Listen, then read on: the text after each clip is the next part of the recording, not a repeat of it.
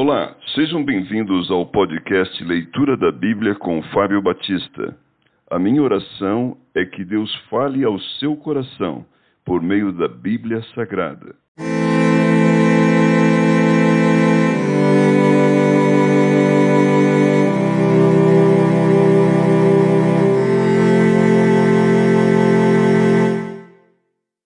Eclesiastes capítulo 12 A velhice Lembra-te do teu Criador nos dias da tua mocidade, antes que venham os maus dias, e cheguem os anos dos quais dirás: Não tenho neles prazer. Antes que se escureçam o sol, a lua e as estrelas do esplendor da tua vida, e tornem a vir as nuvens depois do aguaceiro.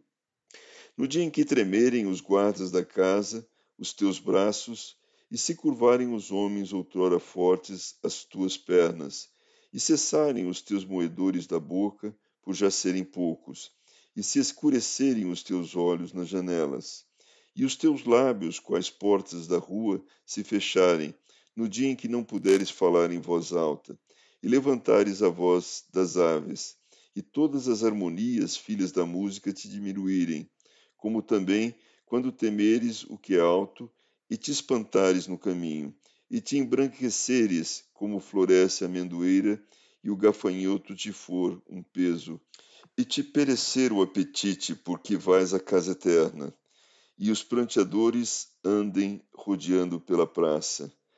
Antes que se rompa o fio de prata e se despedace o copo de, o copo de ouro, e se quebre o cântaro junto à fonte e se desfaça a roda junto ao poço, e o pó volte à terra como era, e o espírito volte a Deus que o deu. Vaidade de vaidade, diz o pregador, tudo é vaidade. Conclusão: o pregador, além de sábio, ainda ensinou ao povo conhecimento, e atentando e esquadrinhando, compôs muitos provérbios.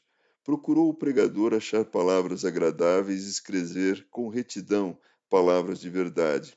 As palavras dos sábios são como aguilhões e como pregos bem fixados as sentenças coligidas dadas pelo único pastor. Demais, filho meu, atenta, não há limite para fazer livros, e o muito estudar é enfado da carne. De tudo o que se tem ouvido, a suma é: teme a Deus e guarda os seus mandamentos, porque isto é o dever de todo homem. Porque Deus há de trazer a juízo todas as obras, até as que estão escondidas quer sejam boas, quer sejam más.